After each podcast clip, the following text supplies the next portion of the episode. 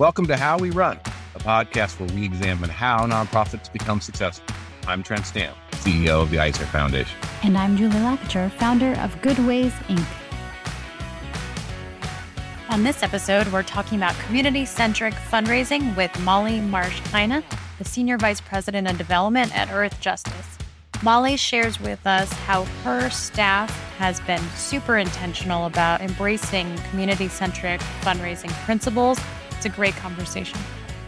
All right, Trent, today we're talking about community centric fundraising, which people in fundraising have been having a lot of conversations around this in the last year or so. Is it something that you have started to touch at your organization? We're talking about it because I think it's very important development. And I think that we need to to figure out ways on the funding side to, to be more reflective of the community and to, to recognize the impacts that we have with our funding and who we fund and who we don't fund and, and what that looks like. But I'm not going to pretend that we're experts. Thankfully, we have a guest who certainly knows the topic inside and out.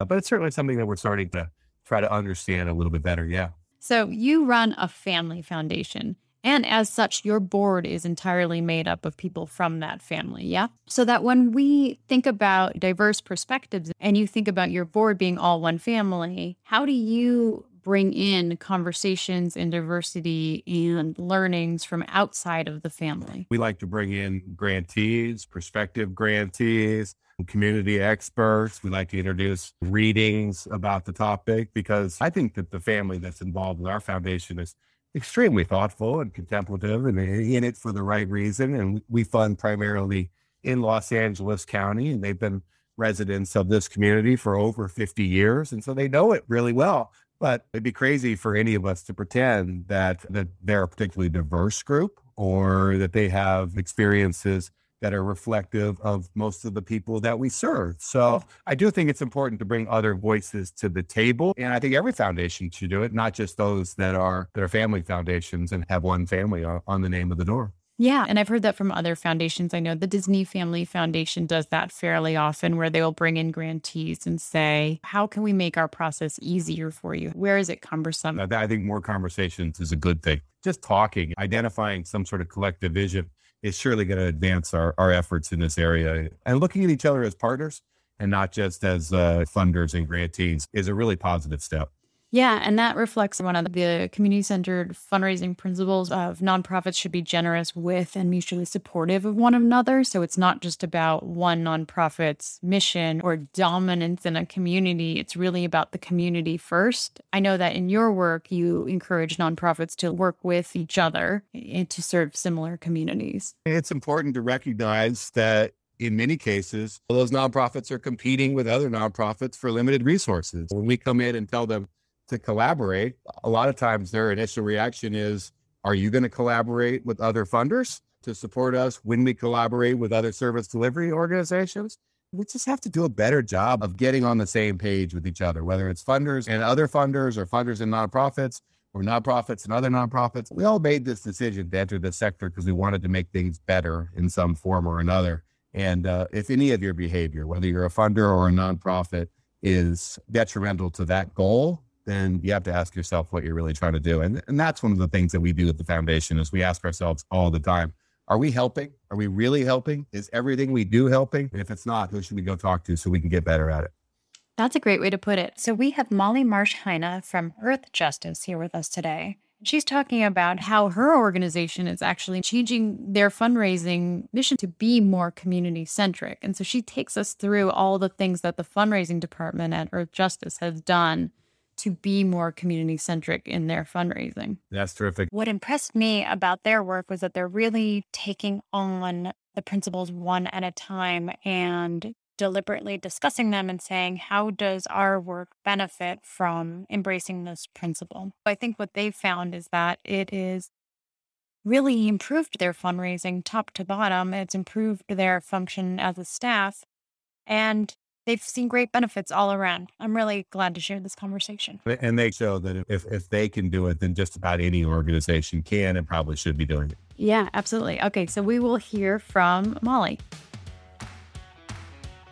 My name is Molly Marsh Heine, and I'm the Senior Vice President of Development at Earth Justice. And Earth Justice is the world's premier public interest law firm for the environment. Some people know us by our tagline, which is Earth Justice because the earth needs a good lawyer. And sometimes to keep it simple, I will say we're basically the ACLU for the environment. Molly, one of the reasons I wanted to talk with you is that I know that you've made it a strategy to be more community centric in your fundraising. And can you tell us what that means to you? Environmental movement in particular has long had struggles with racism, just like many other NGOs, and particularly the environmental movement has been very white centered and white led. As part of our effort to be an anti racist organization and to really uplift the movement to create more authenticity and really a stronger movement overall. It can't be a white movement for it to be successful. We have been looking at all of our practices, and it's been everything from who is Earth Justice and how do we look as a staff, making sure that we are diversifying our staff. What is our culture, and how does our culture support everyone, regardless of race, race, ethnicity, or background, to bring them their full selves to work, to thrive and nurture, and have a vibrant career? What does our board look like? And then what are our practices? Sometimes organizations can diversify how they look in terms of racial makeup or demographic, but haven't changed their culture at all. And if you don't have a culture that um, is welcoming and uh, a supportive, safe place for staff of color, then they just leave. And you're right back where you started from and really not being self reflective. So there's been a, a concerted effort around culture building and I want to caveat that Earth Justice certainly hasn't arrived and figured it out. We're on a journey just like everyone else is. But how that comes down to the development department, then my area of expertise, we've had to do our own work around both how do we support the organization's effort and the movement's effort to be anti racist? And what does it mean to be raising money in an economic system that really encourages and fosters wealth disparity? How can we be part of the solution how can we be funding our partners, helping both in wealth redistribution as well as skills capacity training and uplifting and being partners, putting our uh, partners' stories first, all within this really interesting bubble of capitalism where you really do need to raise the money. You're not really outside of the system, you're in the system.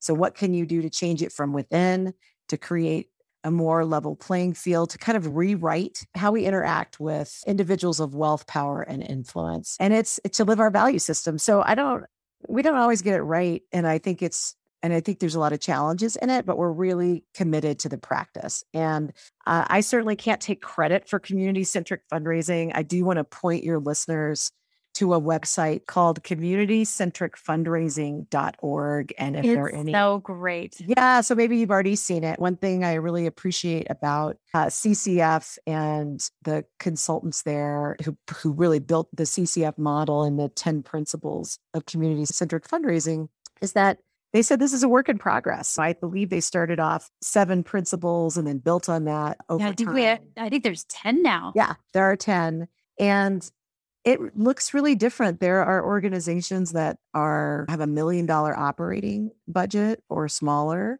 And then you have some really big organizations that have a lot of infrastructure, a lot of machine that needs to get revisited, looked at, and retooled. And we are working really hard on, on examining where are we in alignment with the CCF principles? Where are we not in alignment? Where might we either disagree or say, I don't know if this, if we can really be there yet. And, but more importantly, be in dialogue. We've actually embraced this as a goal for the department to work on collectively and in within functional teams. So at our department meetings every month, we devote 45 minutes solely to a CCF principle. And we present the principle, we share any learnings that we might have gleaned from podcasts and blogs that they have. There also is Women of Color in Fundraising. I am an allied member of WOC, but not a, an actual member. You need to be a woman of color, a fundraising professional who is a woman of color to be in that group but many of Earth Justice's development department are members of that group. And so we share information, we post that on Teams channels, and then we just get into dialogue with each other. And sometimes ways that we are in alignment will lift up and say, oh, we need to do more of that and less of that. or there might be a brand new idea in particular, and that goes back to my development leadership team, which is a group of directors that oversee the different specialty areas within development. And then we will look at items in there that we can lean into further. So, like one example, funding our partners is uh, we have a whole working group that has worked specifically on how do we raise more money to get it out into the to the clients that we serve. We can't directly fund clients as a law practice, but there are some funding umbrellas and consortiums that allow Earth Justice to send money there and then our clients and other environmental justice partners can seek funding from those entities. But that's just one example. To be honest, I'm really tempted to go through all of CCF's 10 principles, which, yes, everyone listening should definitely check out and say, How are you doing this one? But maybe we can just pick a couple. So, yeah, that monthly you talk about one of the principles. So, yep recently, what is one of the ones that you've talked about? Yeah, we're on principle six now. So, principle six says we treat donors as partners. And this means that we are transparent and occasionally have difficult conversations. So, tell me what that means at Earth Justice. So, Earth Justice's programmatic areas touch a bunch of different pieces of environmental protection, and they range from climate and clean energy work to what's in our food and pesticides, toxic chemicals, and straight up wildlife protection like wolves and bears. And then a bunch of work that we do that we still call healthy communities work, but a lot of that is intersections of health issues and the environment. And they have a clear connection to environmental racism. And uh, an example could be uh, Cancer Alley, our work in fighting the petrochemical industry in Louisiana.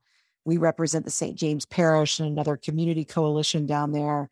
They've been fighting this work for decades, saying, don't give it here, don't put it here. Those petrochemical plants don't get built in white communities. They get built in black and brown communities. it, it isn't just an accident, it's deliberate and it's targeted. And telling the story of that work, it can sound really clear. Oh, this is that's environmental racism, and that's what you're you're working to fight that and connect those issues. And here's where I'm going to get to principle number six. It would be easy to separate out the older environmental movement did this to say, oh, don't talk to that donor who loves wolves about how this touches environmental racism. Don't talk to that. That donor just cares about wolves. That's not what they're interested in. They, and in fact, if you talk to them about that, they may say that you are in mission drift or that this is a social issue or, or, a race issue, and that's not what Earth Justice is. And we've had to learn to dialogue and to respectfully engage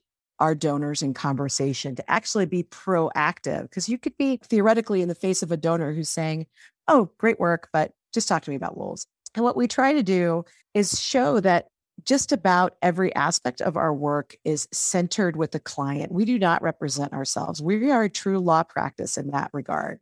And every piece of wildlife litigation that we do has a tribal client at its core.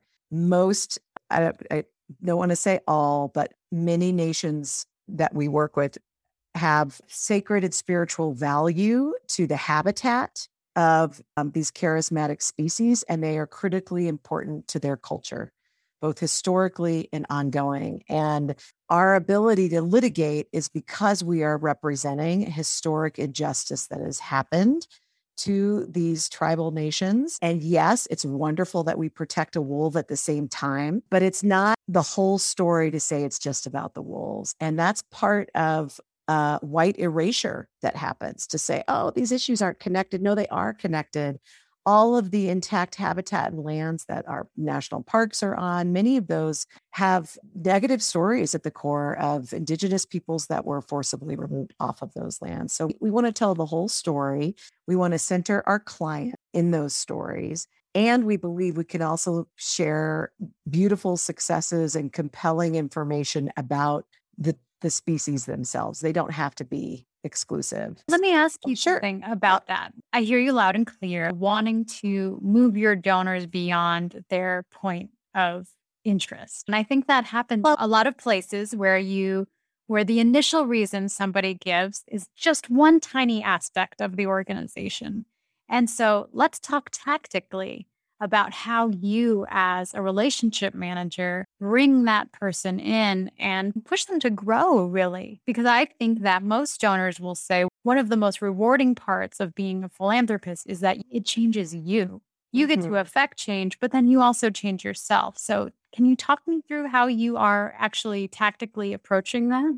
A lot of it has been practice in talking points. We're not trying to move a donor off of loving wolves or grizzlies. It's great that they love these animals. We're trying to be inclusive in our language around the intersectionality of all of the work, that race and social justice isn't a set aside from biodiversity. And that's the piece that we've had to work on in our language. So, another example of this narrative is telling the story of the Standing Rock Sioux and the Dakota Access Pipeline, one of our more famous cases. There is a, definitely a story that galvanized the world around Indigenous rights and pipelines that go across Native lands and historic injustices that have been visited time and time again on Native peoples. We uh, started telling that story when we first became involved in the case with narrative and also a lot about the pipeline and um, the broken process of siting pipelines in the country, the subsidy of oil and gas industry, climate change, environmental harm. What we didn't tell the story of, but what we tell the story of now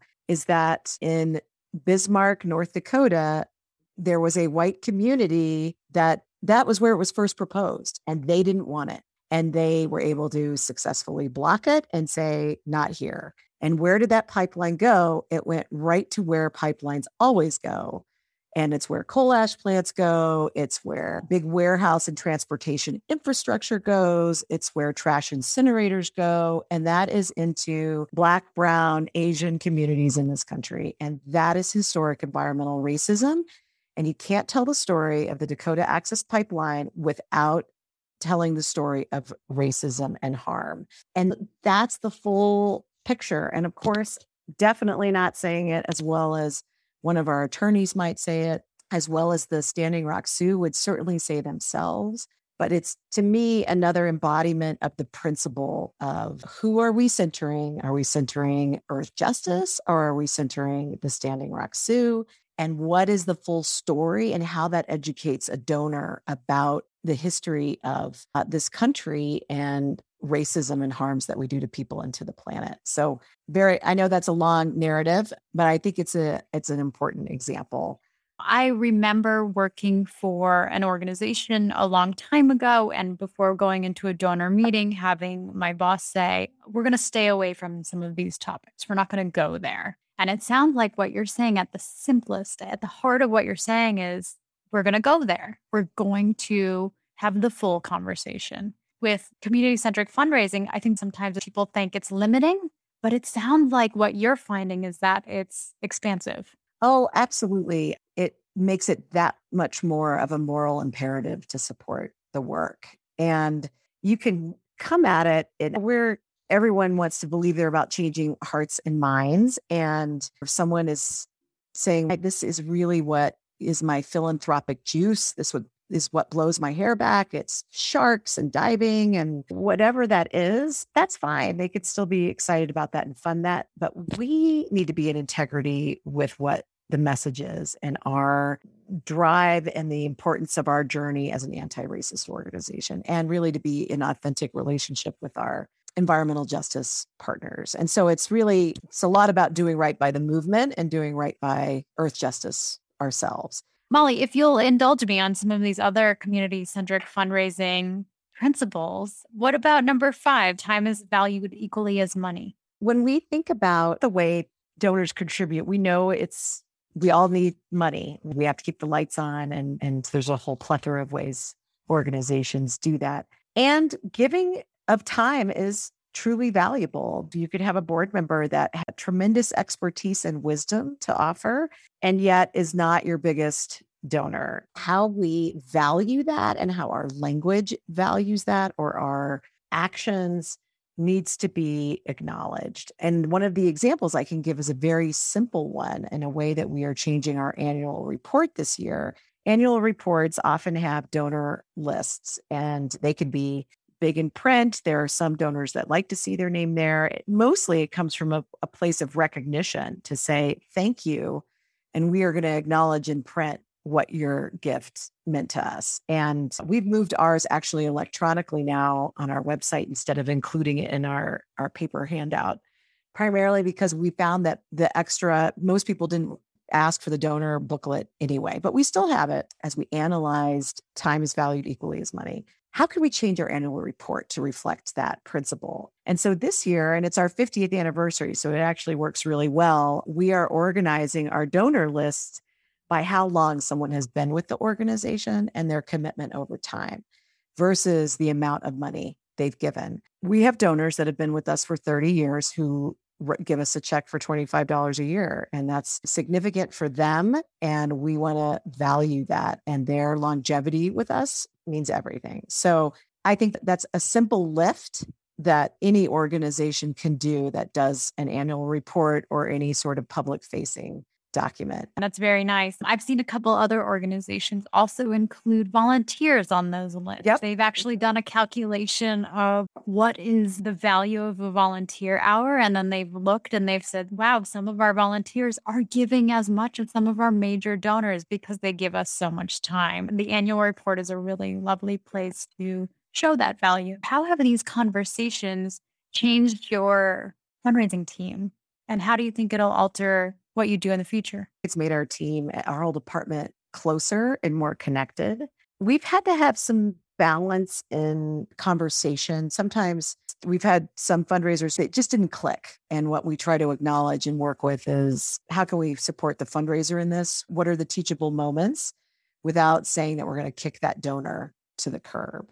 So there there are some just like anything when you're learning something new there has been some tensions in some instances those are few. We've really had to practice direct feedback. We've actually taken many courses in that. How do you talk about hard stuff? We've spent time on restorative justice learning um, about how to acknowledge our impact. I would say that is and by R, I, I want to call out myself as a white woman like that. We've worked a lot with our white fundraisers and how they interact with their colleagues of color and being aware of implicit bias and microaggressions. But overall, it's a totally a net positive. So we're really trying to hire for culture and see where people are on their uh, diversity, equity, inclusion, and justice journey. And sometimes they're still they're super skilled, and we want them at Earth Justice, and they're not quite where we are at. And then you need to bring them back up to speed and in COVID, in particular, when everyone is on Zoom and you can't be in person, we've hired probably 15 staff that we've never met in person. How you bring them along in this deep culture work that that we did initially with the department and continue to do and help them find their way in the journey, but also get the foundational pieces that they need to have. That's a challenge. And we're still working on getting that right. Can you share how, how you might evaluate in the in an interview if someone is in the same place on their diversity, equity, and inclusion journey as you? Ask people what they do outside of work to stay educated and engaged. We also ask for how they would contribute in a fundraising capacity to the work. And we have a pretty clear set of rules. People within their first six months of hire have to go through foundational anti racist training. And that is an organization wide mandate. It doesn't matter, quote unquote, how woke you are, you have to do earth justice training. And that helps everybody have the same language. We have required microaggression training. We have policies on microaggressions and on anti bullying.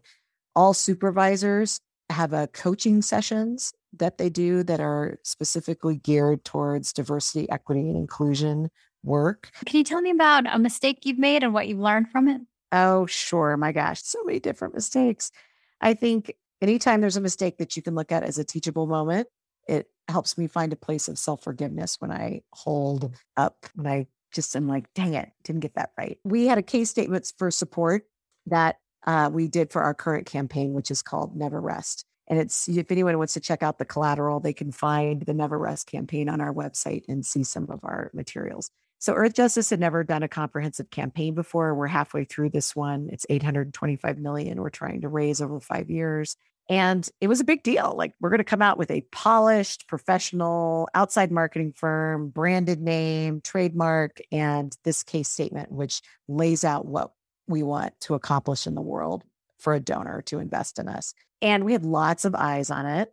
It we got through all the different stages. It was beautiful. And everybody that was looking at it was at an age where they don't need reading glasses for the most part. And our outside marketing firm said, I really think it should be not a big book, but something that's a little smaller and precious in that way. And it will stand out more and be modern. And we're like, yeah, let's do that. And we just it's talk about tunnel vision and showing it only to yourselves members of our board who are participating in that process had seen uh, pieces of it but blown up on slides and we talked about it and they'd seen visuals but anyway the whole thing arrives we've got a stack of 750 of them expensive printing and i could barely read them it was in the tiniest font and it was like a $10,000 mistake, which is not much in the face of the whole number we're trying to raise, but a waste. And we still try to use them.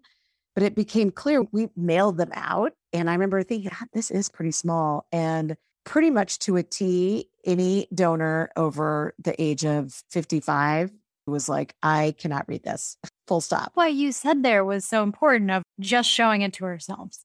Yeah. And and not showing like the final proofs. And and the audience, who is the audience this is for?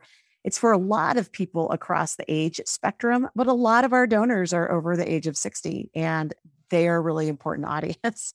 And we should have thought about having someone in that age group and demographic look at this print and font. And what's funny or ironic, we were focused on making sure that we were centering equity in the piece and our anti racist values and our clients, and that our imagery was positive and affirming of our clients eh, versus anything stereotypical. Anyway, and then we just missed the mark on the font. Oh my God, really? Yeah thinking about being in the middle of a pandemic, how has that changed how you connect with some of your donors? What have you done differently to adapt? The very beginning, so much fear, right? What's this going to do to the economy? Are, is the zombie apocalypse happening? I remember telling someone, I didn't sign up to live in end times. I'm, I've been trying to prevent end times. like, oh my gosh, like we just didn't know what we were working with. I can say the directors that I work with on our development leadership team were amazing. We just got into a huddle and what felt like a mind meld and a what needs to happen first and how do we pivot and met regularly to put that in action. I spent a lot of time with my network of other chief development officers, talking with them about what they were seeing and their trends and just trying to get support and ideas from each other we pivoted immediately to online events and teleconferences. We had already started to do some of those and we just did more of those. We went right into Zoom donor discovery calls, cultivation, and solicitations. I think uh, one month into shutdown, I did a $15 million ask that was successful. We started doing virtual reality trips.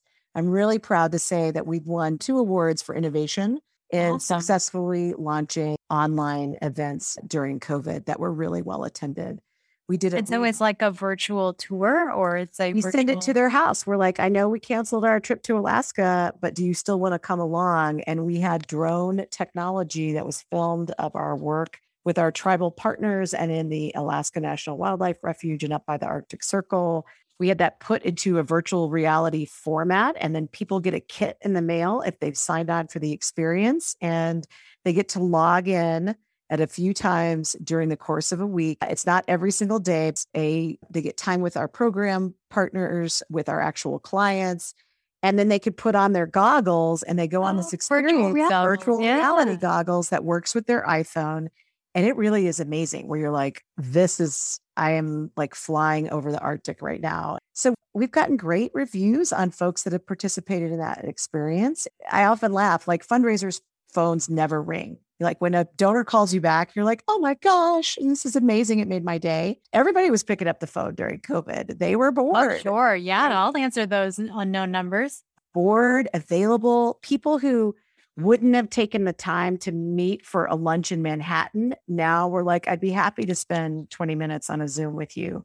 So some of those tools we are using to actively to reduce our carbon footprint to not travel more. We're not fully in person. We won't be until January 1st at Earth Justice, but we are. There's voluntary travel happening. I've started traveling again, but I still meet with donors now regularly over Zoom. It's become a tool, and I think it will stay there. And it's imploring us to ask the question of do we and should we be traveling and ways to reduce carbon footprint? Once you are back in person with someone, you really see, oh, yeah, it is a it's a much more preferred form of communication and connection with someone. And seeing someone's face on Zoom and having a relationship, uh, you can build a relationship this way too. Can you give folks who are fundraisers a tip on how to build connections on Zoom? I don't think it's very different. I, in fact, usually we offer Zoom first now. And I've just started to say if I'm in an area traveling, I'll be meeting with some donors in November on my way to our board meeting in New York. And I've said we can meet by Zoom. I'm also happy to meet outside in a way that's COVID safe. I'm required to be vaccinated and I will wear a mask, the whole thing. Wherever you are, I can meet that comfort level. And some will say, let's start with the Zoom. At many times, if I know I can't travel to see someone, I'll just offer the Zoom right away because it can make things faster. Yeah. It used to be that you had to wait till the stars aligned so that you could make that lunch meeting work. And now it's really about calendaring and a Zoom, and it can happen. Most Zooms, it's rare I, that I have an hour long Zoom with a donor. I'd say you get right down to it, and it they end up being 30 minutes to 45 minutes long. I keep my door closed. I have a dog that's somewhere over here, but in general, I don't have the dogs around, especially if it's a solicitation. I try to just go into shutdown mode or set expectations with the donor. Hey, I have my dog or my children are still doing online education. I just want you to be aware that there could be an eight year old like running in here or something like that. I think that's a helpful tool. And visuals can work, but I'd be cautious about them. Sometimes when a PowerPoint comes on, you now are not seeing your donor's face and you still need to read body language as much as you can and check in.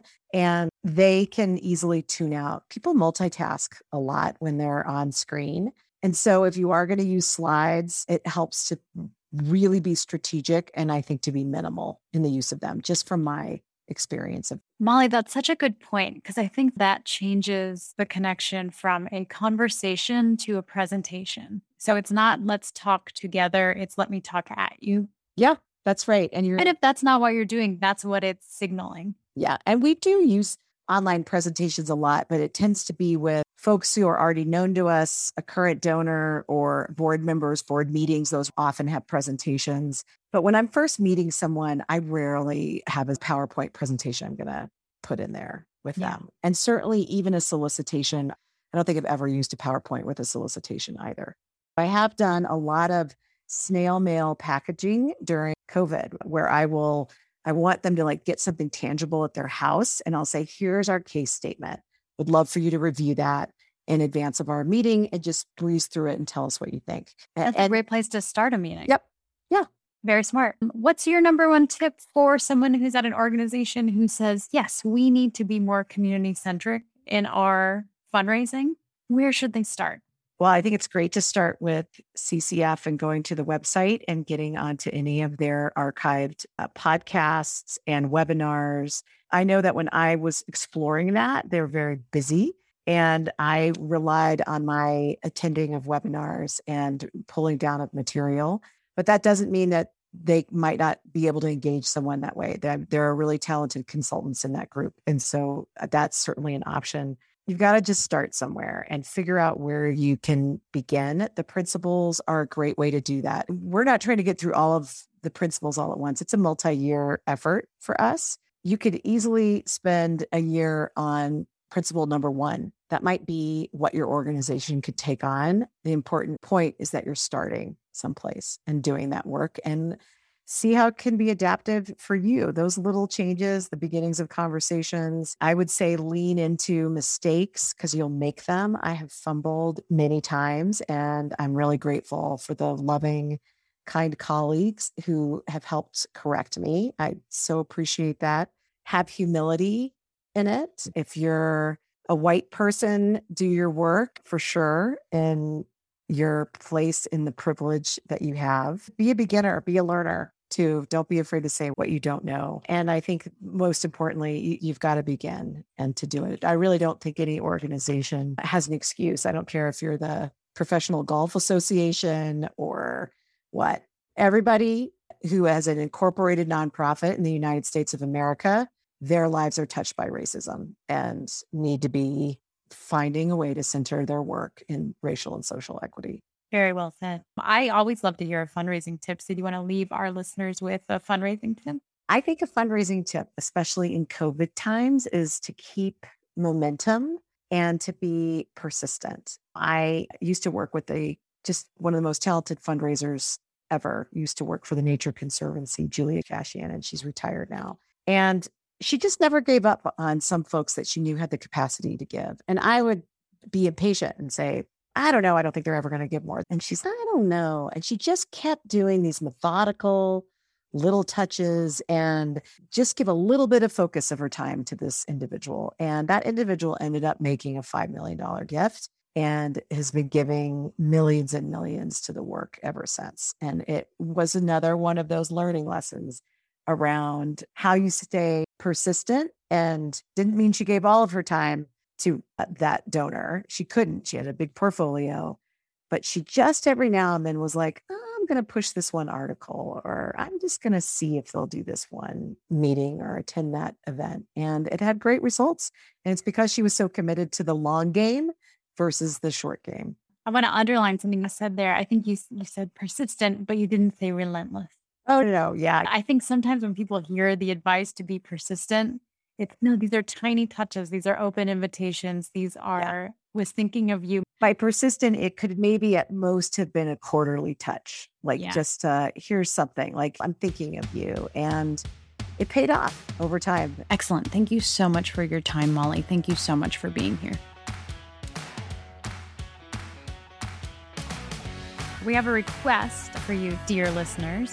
I'm hoping that if you enjoy how we run, that you will go and leave a review for us. Your review allows others to find us, and that's a good thing because the more people that listen, the more impact we can have on the sector, and that we can bring about positive change for for other nonprofits that are out there. So, if you like what you're listening to, please leave us a review. If you want to be a guest on the show, you think you have a good story and you want to share, uh, you can email us at info at goodwaysinc.com.